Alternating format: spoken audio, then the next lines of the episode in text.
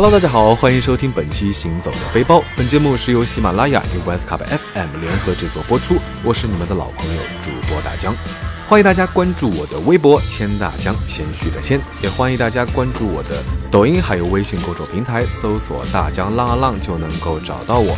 当然，如果你感兴趣的话呢，可以扫描节目介绍里面的二维码，加我的微信，进入我的微信粉丝群，会有不定期的福利活动哦。啊，我们一定要好好浪起来！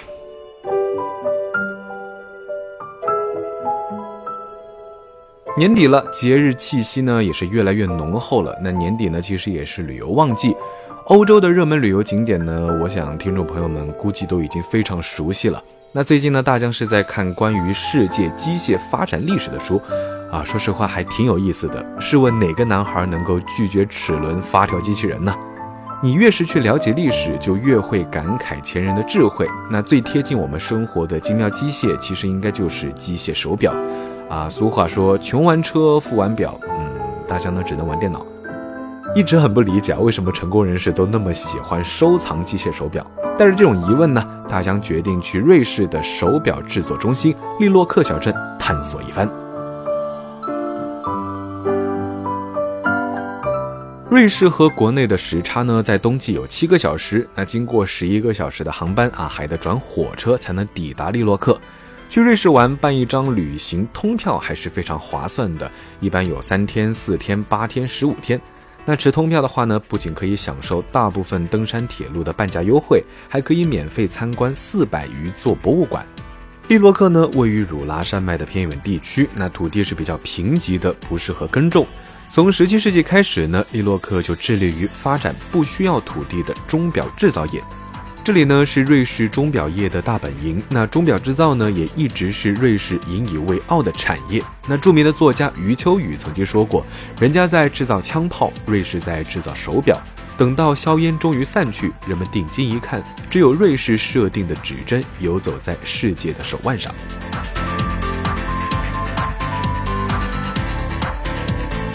初到利洛克小镇呢，整个镇子上都是被披上了一层白雪外衣，比平日里呢是更增添了几分童话的色彩。因为不是热门的旅游城市，所以几乎是没有游客的。小镇上大部分的居民呢都从事钟表制造业，拥有百年历史的机械制造艺术代代相传，一直延续到了今天。这里呢，在二零零九年被评为了世界文化遗产。那刚从火车站出来，就能感受到小镇独特的历史文化气息。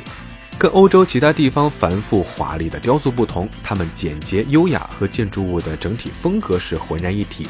小镇的街道上、建筑物上也随处可见各种迥异的壁画，当然还有无处不在的钟表元素。当地最著名的景点呢，有钟表博物馆、市政厅、大钟楼。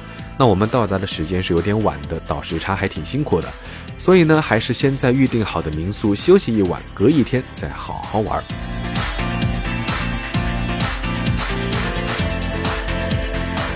第二天一早呢，我们决定先去参观市政厅。那一路上的行人很少，整个小镇都是安静空灵。走在路上呢，不小心滑了一下，结果意外发现，原来被雪覆盖的街道底下是一幅图画啊！原来一整条街的地板上呢，都画满了彩绘啊！说实话，当地的居民还是挺浪漫的。在路边呢，我们还看到了一台装满了书的自动贩卖机。走近一看，原来是自助图书馆。呃，说实话，在上海也见过。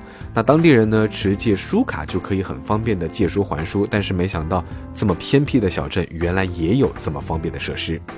去市政厅呢，要经过一条老街，街道上有很多色彩艳丽的雕像。那最显眼的呢，就是正义女神像。正义女神身披铠甲，手持宝剑和天平，威风凛凛。脚下左右呢各有代表皇权和宗教权的盔甲和十字架，表示呢正义高于皇权和教廷。其实不止利洛克，很多瑞士的城市呢都有正义女神雕像。那第一次见的人可能会好奇，女神像为什么是蒙着眼睛的？蒙上眼睛呢，代表着完全客观，既不畏权贵，也不偏心。不看出身、财富、权力等等等等，只凭事实来裁决。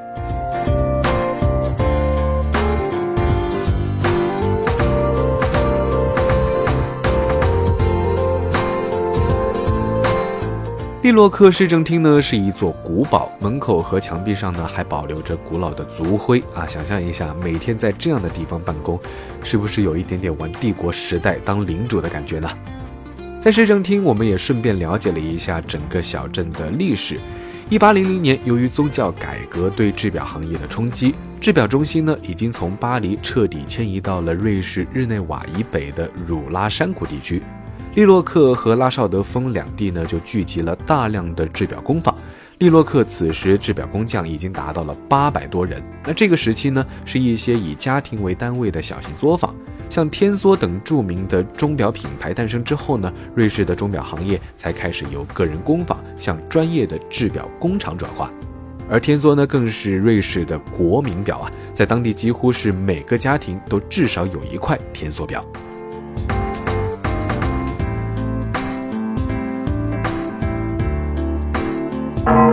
逛完市政厅，不知道从哪里传来了悠扬的钟声啊！好在小镇不大，我们循着钟声呢，打开手机地图，走了没多久就找到了大钟楼。钟楼位于小镇的中心，大概有四层楼高，红色尖顶，建造在教堂之上。那教堂呢是始建于十六世纪的，非常古老。说到利洛克钟楼呢，就不得不提到天梭利洛克系列的腕表。天梭表诞生于瑞士汝拉山区利洛克小镇。那从那个时候起，无形的时间就以天梭表的样子被一只只精确精美的钟表记录下来。二零零三年，天梭表在成立一百五十周年之际推出了利洛克系列腕表。该系列呢以天梭诞生地命名，以此来致敬天梭表的历史。如果你正好带着利洛克系列腕表来到这里呢，就会发现利洛克的表盘和表背呢都使用复古斜体印刷或镂刻的勒洛克字样，和钟楼的设计是异曲同工。柳叶形的金色指针、表盘上的巴黎钉纹，还有断纹时钟圈以及表壳的复古雕花设计，都能在眼前的钟楼找到相应的设计灵感来源。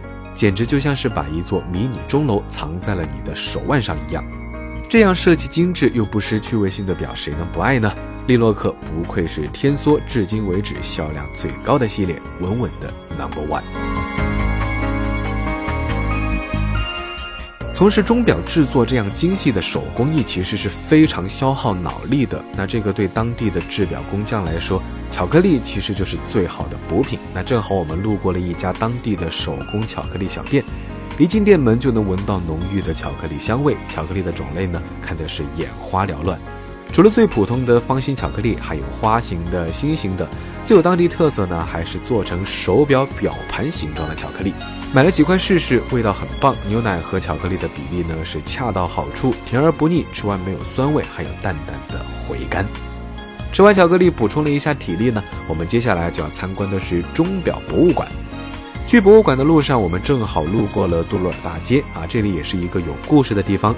一八五三年，出生于利洛克小镇的制表匠查理·费里西安·天梭先生与其儿子查理·艾米尔·天梭共同创办了沿袭瑞士传统制表工艺与创新精神的天梭制表工坊，并由当年只有十人的制表工坊发展至今，成为经营范畴横跨五大洲一百六十多个国家的瑞士著名制表品牌。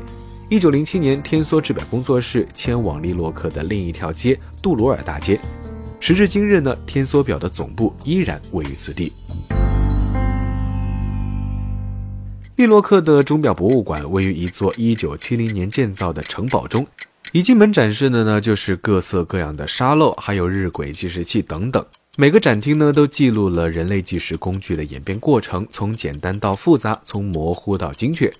偌大的博物馆只有我们几个参观者，安静的甚至能听到齿轮还有机芯转动的沙沙声。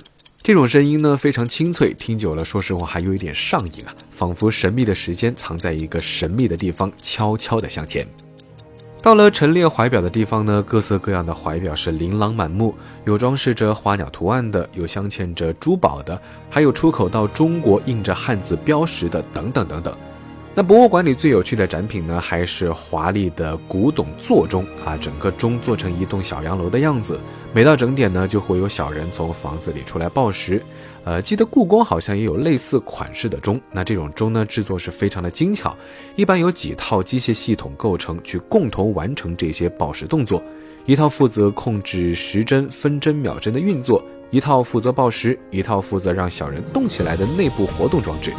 这样一台带活动装置的座钟呢，从设计到制作都要历时数年，基本代表了那个年代最尖端的科技。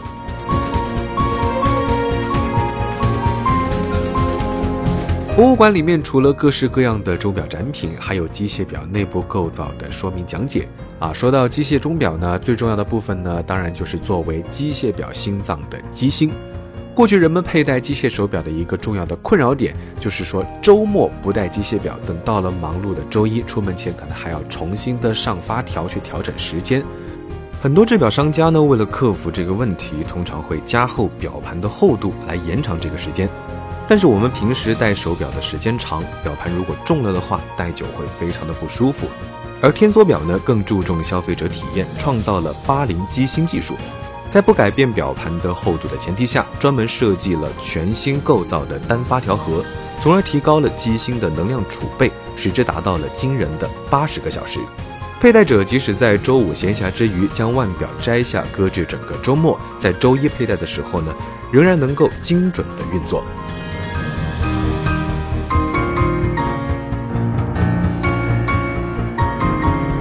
在参观展品的过程中呢，说实话，我们会不禁去重新思考时间这样一个抽象的概念，因为大家都知道，时间其实是人为定义的标尺，是假设的时间概念。但人类社会如果没有统一的时间概念，我们就会陷入可怕的混乱。是时间概念让我们与宇宙万物的运动规律产生了密切的联系。小小的腕表上呢，凝聚了太多前人的大智慧。虽然现代科技发展越来越快，手机的计时功能也更为方便，但是机械表呢，还是有一种独特的魅力。而且机械表之所以能够成为一种文化符号，也不是因为它能做好时间管理这么简单。天梭以或简约经典，或复杂精密的机芯，赋予了每一块腕表灵动的生命力。每一块腕表呢，不仅仅只是一个饰品，一件好玩的艺术品，更像是一位多年的老友，一位可靠的伙伴，陪伴着我们。共同经历，见证我们人生的每一个重要时刻。